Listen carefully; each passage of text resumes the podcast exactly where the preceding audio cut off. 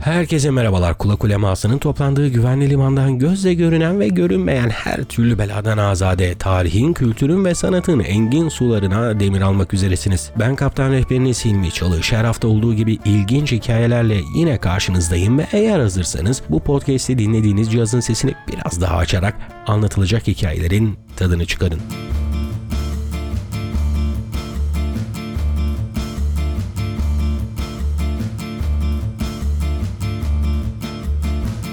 Efendim bir kez daha hoş geldiniz, sefa geldiniz. Asıl mevzuya girmeden evvel küçük bir parantezle hariçten gazel okumama müsaade edin.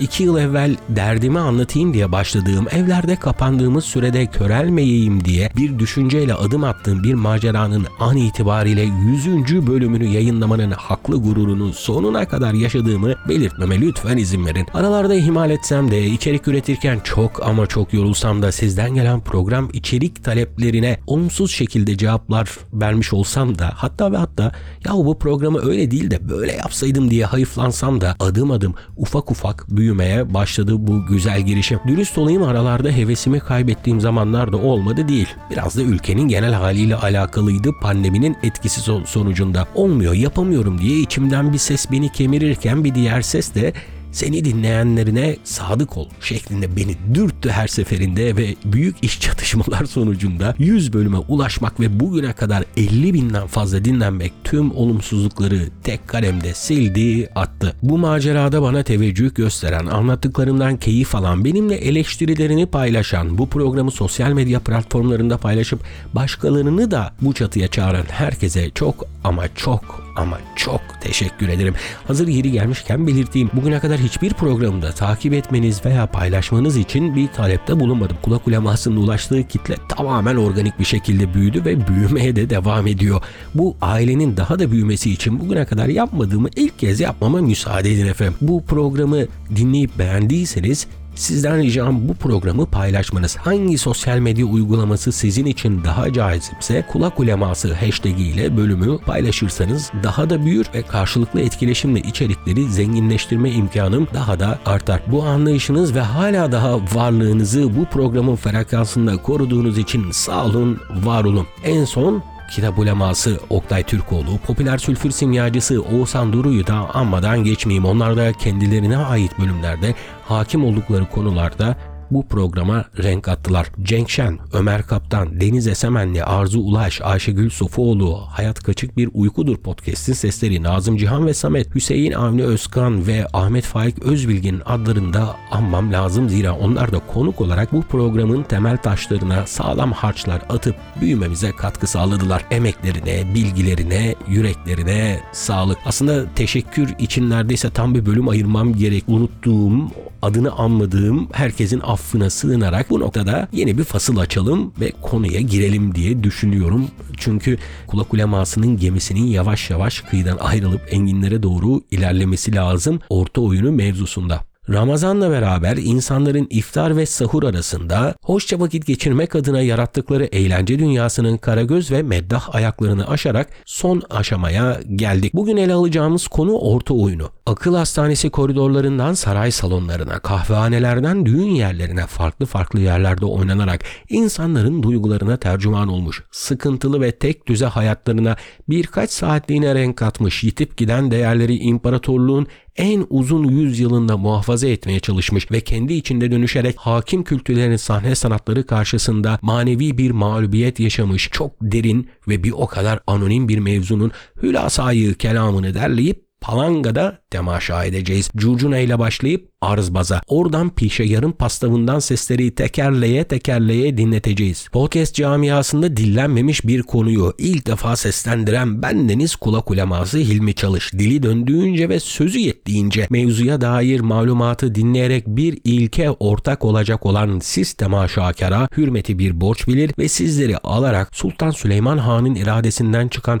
devasa külliyenin Mimar Sinan tarafından ayağa kaldırılması barındırılan bimarhanesinde gullabicilerin zor zapt ettiği meczupların arasına götürüyor. Hazır ve nazırsanız buyurunuz efendim. Uzun bir girizgahı arkada bırakarak koşar adımlarla mevzumuza girelim. Efendim bu yayınları ilk yapmaya başladığımdan itibaren bilgime bilgi kattım ve aslında göz önünde olan şeylerin görünmeyenine dair çok şey öğrendim. Orta oyunu da bunlardan biri oldu. Şimdi uzun uzun modernleşme kavramlarına girmek istemiyorum ama okuduklarım neticesinde bir şekilde ayak uydurmaya çalıştığımız yeni dünya düzeni yarışında her adımda maalesef bir değeri arkamızda bırakıp ilerlerken günümüze baktığımda aslında çırılçıplak kaldığımızın ayırdına vardım. Yunan'ın Mimos'u, İtalyanların Commedia dell'arte'si, İngilizlerin Shakespeare'i gibi sahne sanatlarında hala daha sahiplendiği değerleri varken bu toprakların milleti maalesef daha dönüşmenin ilk adımlarında bunları yermeye başlamış. Bakın Namık Kemal döneminde neler yazmış orta oyunu için. Orta oyunların halini biliyorsunuz. Bunlar olsa olsa halkın fesat ahlakta sahip olduğu dereceye örnek olabilir. Olayların tuhaflığı inkar olunamaz.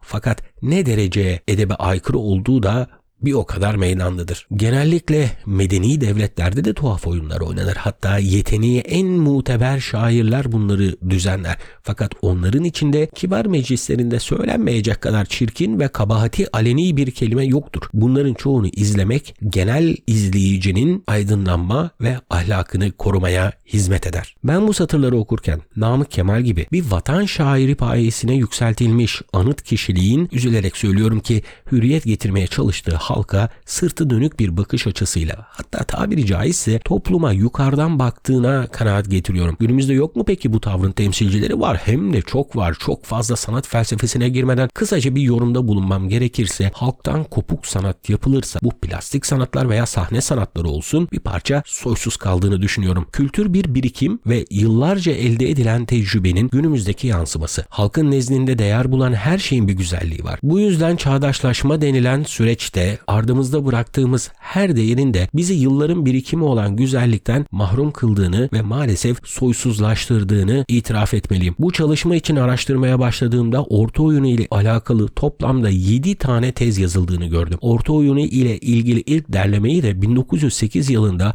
Macar Türkolog Ignaz Kunoş'un yaptığını, devamında çıkan ilk kitabın da 1971 yılında Nihal Türkmen'in yazdığını buldum. Yani görmezden gelinen bir 63 yıl sonrasında eserler arka arkaya gelmiş ve Cevdet Kudret'in kitabı haricinde de 3. kitap oluyor bu. Bir konu başlığı olarak derleme kitaplarında ele alınmış. Yok gibi davranılmış. Halka tercüman olan bu sanata biz hakkını verelim, derinlemesine ele alalım. Artık 30 dakikada ne kadar anlatılırsa o kadar anlatmaya özen gösterelim. Basit bir tabirle ilk dönemlerde kol oyunu, meydan oyunu gibi isimlerle icra edilen 19. yüzyıl ortalarında kesin biçimini kazanmış geleneksel Türk tiyatrosunun dalıdır orta oyunu. Bu tanım bize kılavuz olsun. Bazı araştırmacılar gölge oyununun perdeden meydana taşınması sonucu seyirciyle sarbalanmış bir alanda oynandığı için bu adı aldığını yazar. Seyircileri güldürmek için başvurulan şakalardan yola çıkarak tiyatro kurancıları orta oyununu Batı tiyatrosuna en yakın geleneksel dal olduğunu iddia ederler. Zaten ileride de değineceğim gibi İtalyan Commedia dell'arte ile benzeşen çok fazla yönü var. İlk dönemlerde kol oyunu dendiğini söyledim. Söyledim de bunun nasıl dönüştüğü hala daha meçhul. Zira burada her zaman olduğu gibi oyuna özgünlüğünü veren ama bir yandan da onu anonimleştiren kavram devreye giriyor. Doğaçlama. Gerek Karagöz gerekse meddah bölümlerinde üzerinde durulan bir şeydi bu hatırlarsanız. Yazmamış bu işin ustaları yaptıklarının hangi şekillerde icra edileceğini. Gerek oyunlar gerekse kurallar hep usta çırak ilişkisiyle bir sonraki kuşağa geçirilmiş. Hal böyle olunca bu sanatın doğumu ve gelişimi tam bir mitolojik hal alıyor. Ne efsaneler var orta oyunu hakkında. Kimi İstanbul'un içine, kimi ise Anadolu'ya, kimisi ise Avrupa'ya yönelmiş bu sanatın menşeini bulmak amacıyla. İş başta karışıyor hal böyle olunca. O zaman bu kurumaya yüz tutmuş ağacın köklerine dalalım, dallarına çıkalım. Orta oyununun doğuşu hakkında bu sanatı icra edenlerin kendi aralarında anlattığı rivayet hem çok ilginç hem de çok tartışmalıdır. Efendim rivayete göre Sultan Süleyman devrinde Süleymaniye Bimarhanesi'nde yani ruh ve sinir hastalıkları koğuşunda orta oyunu ilk kez oynanır. Hastaları dayak, soğuk su, iple veya zincirle bağlama hücreye hapsetme gibi usullerin haricinde güldürüp eğlendirerek ıslah etmek amacıyla bimarhanede çeşitli oyunlar oynanmasına karar verilir. Sıradan olayları komik bir dille tasvir eden bu oyunların başarısı kısa zamanda bimarhane duvarlarını aşar. Oynamak isteyenlerin artmasıyla da şöhreti iyice yayılan oyunlar zamanla ekabirin konaklarında hatta sarayda bile oynanır hale gelir. Oynadığı pişekar rolü nedeniyle halk tarafından pişekar küçük İsmail Efendi olarak anılan ki orta oyununu tülyata çeviren bizzat kendisidir. Bir mülakatında bu durumu şöyle izah eder. Süleymaniye'de tımarhanelerde delileri meşgul etmek için delileri hayret ile seyrettirerek işgal etmek üzere Türk, Las, Çerkez, Arap, Arnavut, Acem, Rum, Yahudi, Ermeni kıyafetleriyle aynı dilleri taklit ederek ortada oyun çıkarırlarmış ki orta oyununun menşeini burada aramak lazım gelir.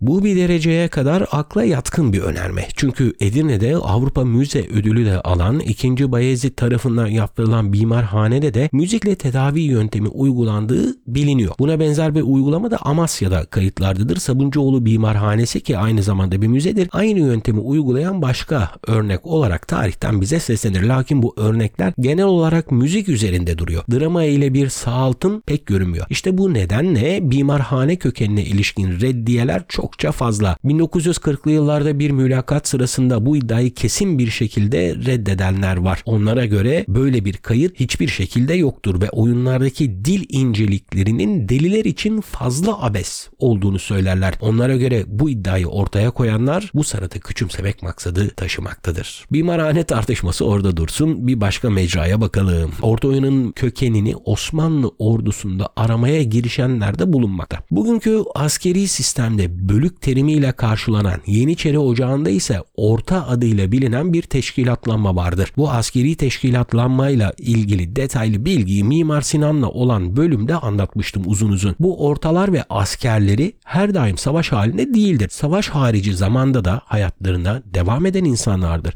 İşte bizim Yeniçeri neferleri savaş anında padişahı, barış anında da kendilerini eğlendirmek için bir oyun icat etmişler. Oyunun adındaki Orta ifadesi de bu bölüklerden gelmekte bu iddiaya göre. Orta oyunun özellikle 19. yüzyılda en olgun halini aldığını belirtmiştim en başta. Bilhassa 1826 Vakayı Hayriye sonrasında hayatta kalan Yeniçeri neferlerinin Karagöz'den esinlenerek orta oyunla çevirdikleri anlatılır geleneksel eğlence temsillerini. Küçük İsmail'in pişegarı lakap olarak alması gibi oyundaki kabuklu tipiyle adını tarihe kazdıran kabuklu Hamdi bir oyunda üzerindeki urbayı izah ederken bu yolla Yeniçerileri yad ederim diye söz söylemiş. Ocak'la oyun arasında da böylelikle bir bağ kurmuş. İşin Avrupa ayağına bakalım. Olmazsa olmaz. Burada olağan kaynak hemen Commedia dell'arte. Ee, burada bir fikir birliği var gibidir Commedia dell'arte üzerinde. Bu cenahın iddiasına göre Venedik ve Cenevizlerle ticaret yapan Türkler bu oyun türünü izlemiş, sevmiş ve ülkemize taşımışlar. Ayrıca İtalyan kumpanyaları aracılığıyla da bu geleneğin ülkemize gelmiş olabileceği de varsayılır. Aynı cenahın lakırdısına göre Türkler Commedia dell'arte geleneğinden üzerinden hareketle sergiledikleri temsillere önce Arte oyunu daha sonra ise Orta oyunu adını vermişler. Uydur uydur ipedes. Evet bu iki geleneksel temsil sanatında benzerlikler vardır. Reddedemem ama bir olgunun tek bir yerden çıkıp yayıldığını iddia etmek de insan denilen canlının yaratım ve ihtiyaçlarını görmezden gelmektir bence. İtalyanlar kadar Türkler de eğlenmek ister. Dertlerini anlatacak sembolik karakterlere ihtiyaç duyarlar. Buna rağmen Türkler bunu İtalyanlardan öğrendiği yaklaşımı yorumumun da fazlasıyla saçma bulduğumu belirtmem gerekiyor. Gerçekten komedya dell'arte ile orta oyunu arasında kişiler, işlenen konular, kurgu düzeni bakımından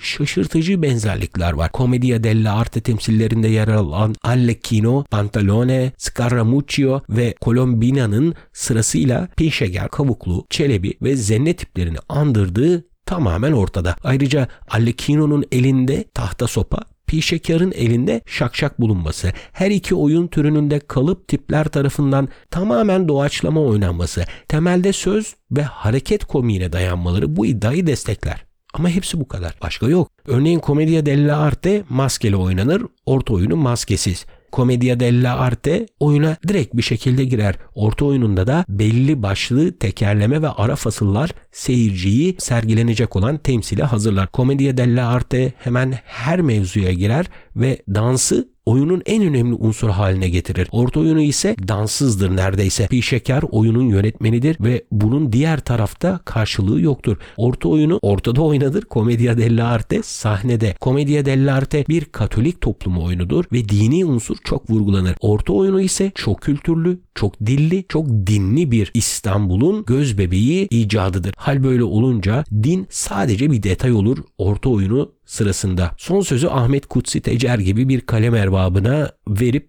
lafı bağlayayım bu fasırda. Bu iki gelenek birbirinden ayrı ve farklı iki çevrenin, ayrı şartların ve farklı tesirlerin meydana getirdiği iki ayrı tiyatro geleneğidir. Şimdi İtalyan köken hakkında beyanda bulunup da işin Yunan ayağına bakmamak olmaz. Buna göre eski Yunan ve Bizans'ta yaygın olarak görülen Mimus oyunları. Mimus oyunları orta oyunun kökenidir diyorlar. Mimus'un hayatta olup bitenleri konu alması, halktan tipleri karakteri canlandırması, güldürmeyi öncelemesi, müzik içermesi, oyunculardan birinde pişekarın şakşahane benzer bir aksesuar olması, açık saçık sözlere ve hareketlere fazlaca yer vermesi ikisi arasındaki ilişkinin temelini oluşturur. İddiaya göre İstanbul'un fethinden sonra Bizans Mimus'u Türk oyunlarına sirayet etmiş, bilhassa Karagöz üzerinden iyiden iyiye etkili olmuştur. Ayrıca İstanbul'un fethinden sonra şehirden kaçan Bizanslılarca Mimus geleneğinin İtalya'ya taşınmış taşınmış olduğu, oradan tekrar İstanbul'a gelmiş olduğu da söylenir. Mimus'ta örneğin iki soytarı bulunup biri başı kel, karnı şişkin Minos, diğeri de eli şakşaklı Mukos'tur. İstanbul'u fetheden Osmanlılar Bizans'ın Minos'unu pişekarla hacivat yapmış, Mukosları da kavuklu ve karagöz haline getirmiş diyeyim ve burada keseyim yoksa iş çok daha saçma yerlere gidecek. E işte etkileşimi daha farklı bir şekilde yorumlayanlar var. Konuya dönelim. Orta oyunun doğuşuna dair pek çok rivayeti mevcut ve bunlar maalesef işi hiç kolaylaştırmıyor. Bu yüzden de zamanla nasıl değişime girdiğini de pek bilemiyoruz.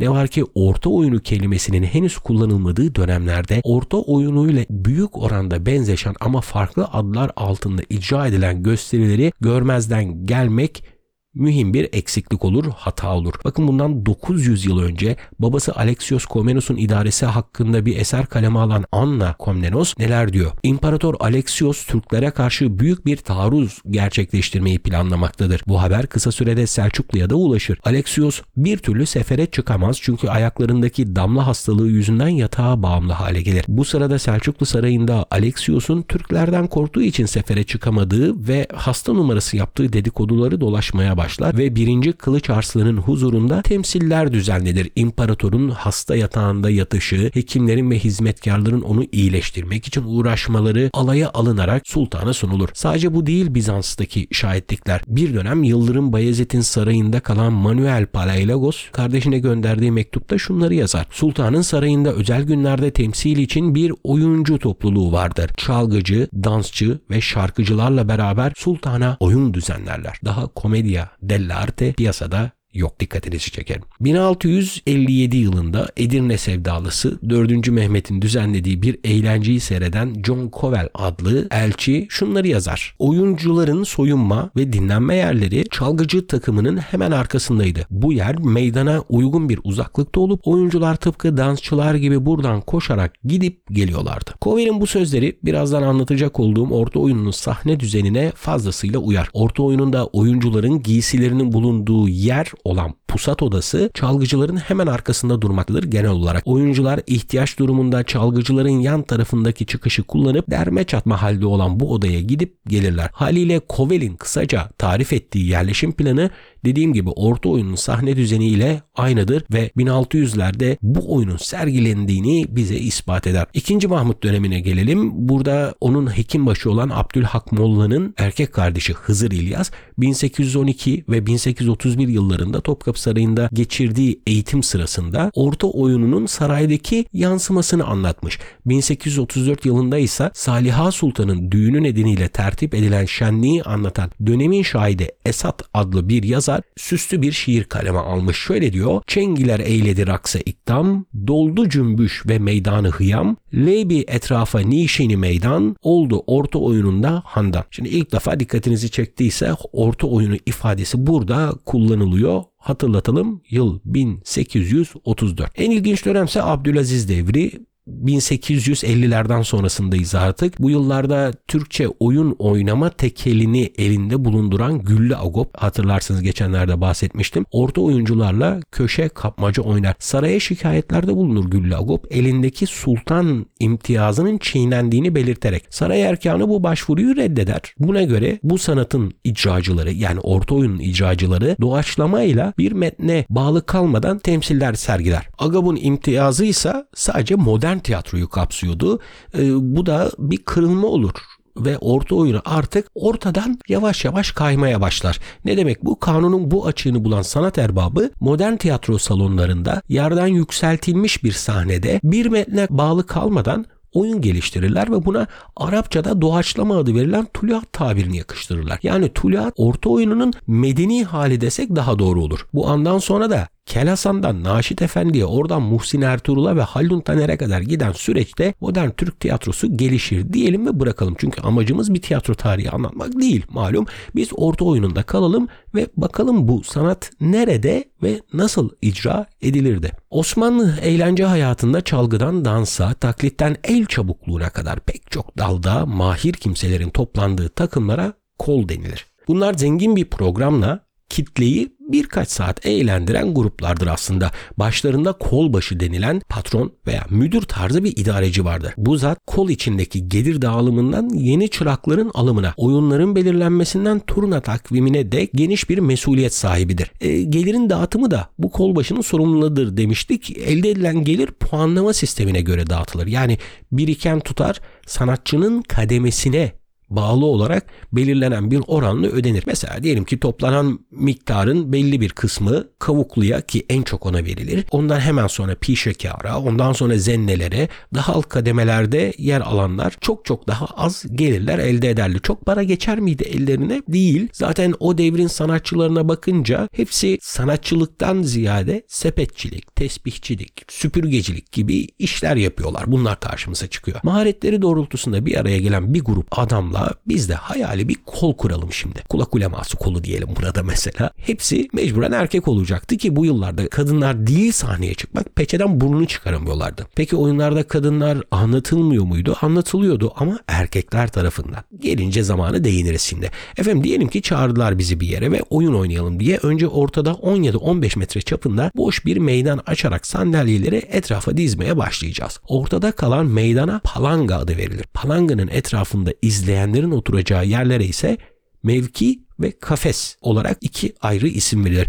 Bunlardan adı mevki olan erkeklerin kafesse kadınların izleyeceği yerlerde. Kafes ve mevkinin ayrıldığı yerde bir de dar koridor açık bırakılır. Bu koridora kapı denir ve oyuncular meydana yani palangaya oyunun sahnelenecek olduğu yere buradan giderler gelirler. Koridorun sonunda da pusat odası bulunur. Pusat bu arada Türkçe bir kelime ve silah anlamına geliyor. Galiba hüner sahibi sanat erbabı bir cenge çıkar gibi heyecanla hazırlandıklarından olacak. Buraya bu adı vermişler. Devam edelim biz. Kapıda denilen koridorun sahneyle olan birleşimine yakın bir noktada da oyunun müziklerini çalan çalgıcı takımının yeri vardır. Şimdi palangaya geri gelin. Palangada iki tane paravan vardır. Bunlar gizlenmek için değil göstermek için yapılmıştır ve şeffaftırlar. Yani tahtalarla veya bezle örtülmemişlerdir. Normal paravanlardan farklı olarak dediğim gibi gösterme gayreti içindedir. Neden? Çünkü bunlar izleyene sergilenen oyunların mekanı şekilde yansıtılır. Birine yeni dünya adı verilir ki genelde pişekarın evidir. Diğeri ise dükkan olarak anılır ve kavuklunun iş yeridir. Oyunun temeli de zaten bu iki mekan ekseninde gelişir. Pi şeker evinden çıkar, maddi olarak sıkıntıdaki kavukluyla karşılaşır, onun müşkülünü gidermek için bir dükkan kiralar Pi şeker ve ardından olaylar gelişir. Sahneye oyunun akışına göre kadın kılığına girmiş erkek oyuncular ki zenne olarak anılırlar. Bir toplumun farklı renklerini barındıran Yahudi, Ermeni, Rum, Anadolulu gibi zuhuri adı verilen sanatçıların canlandığı karakterler girer çıkar. YQ'nu 30-35 oyun tamamen doğaçlama ile bunlar hem uzar hem de çeşitlenir. Her akşam oynanan oyun bir sonrakine veya öncekine benzemez ama kanava sabit kalır. Kaç dakika oldu anlatıyorum ama durmadan yeni şeyler çıkıyor. Gördüğünüz gibi çokça anılan ama hiçbir şey bilinmeyen orta oyunu hakkında. Toplumlar da böyle böyle yabancılaşıyor işte dikili olduğu topraklarda. Burada bir ara fasıl gibi olsun hem bir soluklanmış olalım. O yüzden konu dışına çıkıp müsaadenizle biraz felsefe yapacağım efendim. e, Atina'daki Delphi tapınağının girişinde yazar Gnothi Seaton yani kendini bil kendini tanı diyor burada. Aynı tapınağın kahinleri Stoacı filozof Zenon'un arayışına bir kehanetle cevap verirler. Ölülerine danış. Şimdi bu iki parçayı bir araya getirelim. Bu iki parçanın bir araya gelmesi çok manidar bence. Zira kişi kendini tanımak için içinde bulunduğu toplumda önceden gelip geçmiş insanların biriktirdiği kültüre ihtiyaç duyuyor. O toprakta yetişen meyveler nasıl ki bedenine şifa oluyorsa o toprağın kültürü de kişinin ruhuna iyi gelecektir. Şimdi Burada daha çok söz söylenir ama mevzumuz olan orta oyununa dönelim. Biz ki şifa bulalım ruhumuzca. Ee, en son andığım kanamanın ne olduğunu anlatarak yavaştan Buradan konuyu da bağlamaya devam edelim. Kanava İtalyanca bir kelimenin adapte edilmiş hali Türkçe'ye. Aslında kaneviçe bile bu kelimeden türüyor. İtalyanca tuval anlamına geliyor efendim bu. Ee, el işi olarak desenlerin işlendiği temel zemin olan kaneviçe oluyor. Orta oyununda da oyunun temeli ve genel iskeleti kanava olarak anılıyor. Oyunda senaryo yoktur ama sadık kalınması gereken bir iskelet vardır. Konu oyuncuların sahneye çıkışı ve tema gibi önemli haller hep kanavadan hareketle sahnede kendine yer bulur. Sonrası sonrası sonsuz bir ihtimaller denizi.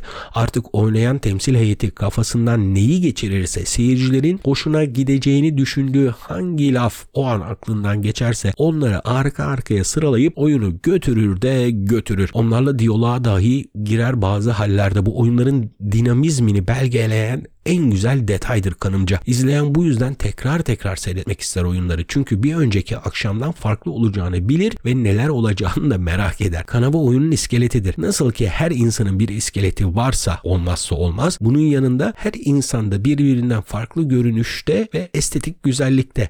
Bu yüzden orta oyunun insanı anlatmada en güzel mecra olduğunu da bir şekilde düşündüğümü söylemeden geçmeyeceğim. Bir insana benzettiğim bu temsilin oynanış adımlarına bakalım zira baya bir zaman geçti. Verimli kullanalım geri kalan zamanı. Tıpkı Karagöz'de olduğu gibi belli aşamaları var temsillerin. Dedik ya gölge oyununun kanlı canlı hali diye. Ona uygun şekilde ve Karagöz temsillerinden de fazlasıyla esinlenen bölümleri bulunuyor orta oyununa. Klasik bir orta oyunu 6 aşamadan ibaret. Bunlar curcuna, giriş, ara fasıl, muhavere, fasıl ve bitiştir. Biz curcuna ile başlayalım. Curcuna malum karışıklık, gürültü anlamına gelen bir tabir. Bu bölümde köçekler, sivri külahlı olan gülünç elbiseli, bazen maskeli curcuna bazlarla asıl oyun başlamadan bir şeyler yapar. Bunu özellikle kullandım çünkü yaptıkları o an nasıl bir gruba karşı oynanılıyorsa ona göre şekillenir. Okuduğum bir kaynakta birlikte sergilenen oyun coşkunluğu gibi bir ifade tercih edilmiş curcuna hakkında. Ben de çok sevdim bu ifadeyi. Seyirciyi eğlendiren ve birazdan başlayacak olan temsili seyretmeye gelenlerin odağını meydana çekmek amacı taşır müzik ve dansla birlikte Curcuna bölümü. Balıkhane Nazırı Ali Rıza Bey'in yanlış hatırlamıyorsam kitap evi yayınlarından çıkan hatıratında çok güzel bir ifade vardır Curcuna'yı anlatan. Oyuna geçilmeden önce çalgı takımı bir köçek havası çaldı. Ardından 10-12 kişilik köçek grubu meydana doluşup raks etmeye, sivri külahlı bir nekre elindeki şakşakla milleti eğlendirmeye başladı. Daha sonra takımın bütün üyeleri meydana geldi. Başlarında sivri külahlar, sırtlarında tuhaf elbiseler vardı müzik eşliğinde hep birazdan şarkılar söyleyip ala ala hey ala ala ala hey ala diye bağırmakta bir yandan da türlü maskaralıklar yapıp tabiatta ne kadar tuhaf mahluk varsa hepsini taklit ettiler. Bence tam bir katarsis hali bu. Neyse bunlar maskaralıklarını yaptıktan sonra giriş bölümüne geçiliyor efendim oyunda. Bu aslında bir takdim bölümüdür. Oyunda herkesin kendi müziği vardır bu arada. Çalgıcılar oyun sırasında karakterle özdeşleşen melodileri çalarak sahneye kimin geldiğini izleyen kişiye haber verir. Giriş bölümünde pi şeker havası çalar ve oyunun baş karakteri yönetmeni sahneye gelir. Müzik eşliğinde sahneye gelen pi şeker meydanın dört tarafını dolaşarak herkesi selamlar. Ağır ağır adımlarla palangada denilen oyunun meydanına gelince de efendim sefa geldiniz der. Zurnacıya döner, oynanacak oyunun adını söyleyerek çal da oyunumuz başlasın pehlivan.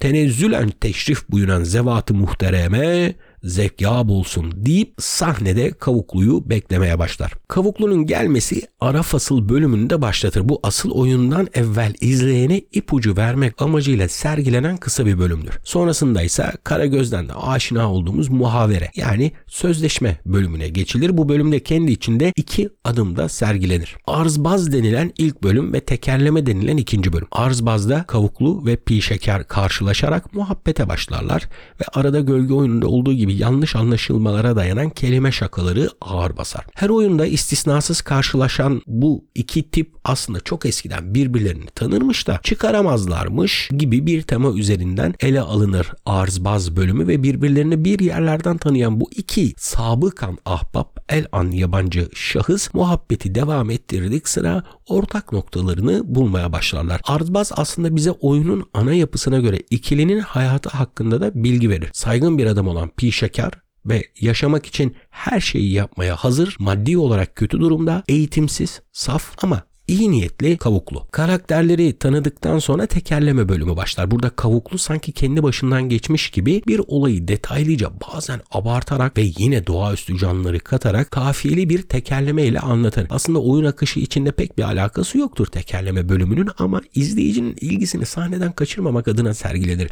Ejderhalar, peri kızları, gulyabanlar derken Pişakar bunları büyük bir ilgiyle dinler. Muhabbetin sonunda da Kavuklu tüm bunların rüya olduğunu söyler söyler. Yani hiç olmamış şeyleri olmuş gibi maharetle anlatmış kahramanımız. Bir şeker haliyle sinirlenip oyundaki tek aksesuar olan pastavla kavukluya vurur. Pastav için tek bir tanım yok kaynaklarda. Aslında ahşap bir maşaymış gibi geliyor bana okuduklarımdan. Tek elde tutulabilen birbirine çarpınca şak şak şak şak diye ses eden iki çıtadan ibaret bu alet. Buradan bir de Komedya dell'arte'nin önemli karakteri Arlecchino'da da var. Bundan dolayıdır ki iki oyunu da birbirine bağlaştırıyorlar işte. Biz konumuza dönelim. Bu pişekarın kavukluya pastavla vurmasıyla giriş bölümü tamamlanır ve artık asıl oyunun oynayacağı fasıl bölümü başlar. Fasıl temsillerin en uzun bölümüdür. Oyunların adları yine Karagöz'de olduğu gibi fasıl bölümünde sahnelenen olaya göre seçilir. Fasıl bölümü işsiz olan ve maddi açıdan büyük sıkıntı yaşayan kavukluya bir şekarın bir dükkan kiralaması veya iş bulmasıyla başlar ki bu halkın asıl seyretmek istediği kavuklunun daima meydanda kalmasının da önünü açar. Kavuklu dükkanı açınca oyunun diğer karakterleri de yavaş yavaş palangaya söküğün eder. Bunlar zuhuri denen aktörlerdir ve taklit konusunda da oldukça mahirlerdir. Çok katmanlı bir toplum toplum yapısını anlatmaya en uygun yol. Kendilerine has kıyafetleri, dil özellikleri ve müzikleriyle meydanda boy gösterir zuhuriler. Zaten temsilin asıl eğlencesi de biraz da bu tarafta gibi görünüyor. Örneğin yaklaşık 2-3 saatlik bir temsilde Kavuklu ile Pişakar'ın konuşmaları en fazla bir saat sürer. Geri kalan süreyi de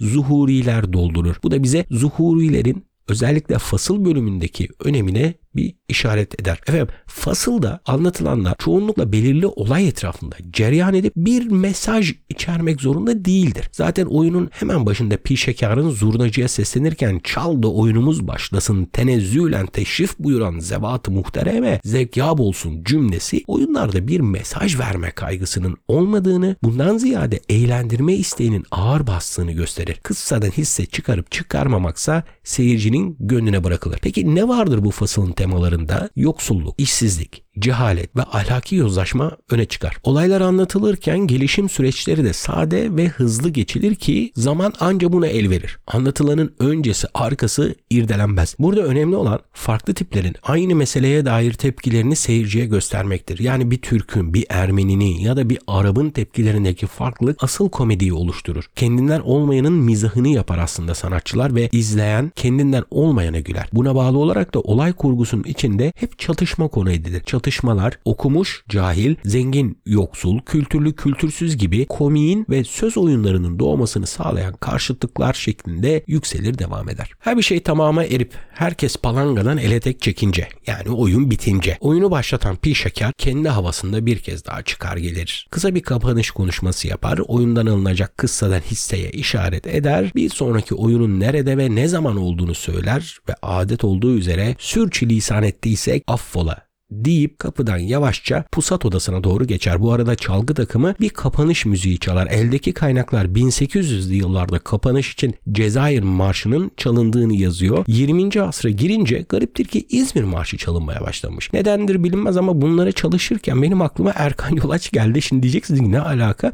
Hatırlarsanız o da evet hayır yarışmasını yaparken yarışmacıları Mehter Marşı ile karşılayıp İzmir Marşı ile uğurluyordu. Yani yarışmayı İzmir Marşı ile bitiriyordu. Ama artık bir tesadüf bilinçli bir tercih midir bilemedim. Onu sizin takdirinize bırakıyorum. Şimdi zor oldu ama güzel oldu. Bir şekilde kültürel bir kazı yapıp e, orta oyunun arkeolojisine bilmem kaç dakikadır konuştuk. Medah ve Karagöz'ü bir de Güllü Agop bölümünü sayarsanız neredeyse tüm bir ay geleneksel sahne sanatlarımızı anlatmakla geçti. Ama beni de bayağı keyiflendirdi dürüst olmak gerekirse. Anlatmayı düşündüğüm çok şey olsa da burada tadında bırakalım derim. Daha ölmez sağ kalırsak önümüzdeki Ramazan var ve oraya da malzeme lazım. O yüzden affınıza sığınıp burada bitirelim Ramazan maratonunu. Umarım bu uğraş ilginize mahzar olmuştur ve eğer olduysa bu programdan sevdiğiniz ve bildiğiniz insanların da istifade etmesini istiyorsanız tercih ettiğiniz sosyal medya kanallarında paylaşın. Hakkında konuşun, dedikodusunu yapın ve size uyarsa bir uçağın arkasına belki de e, afiş asıp kendinizin semalarında da uçurunuz efendim. Şimdi şaka bir yana.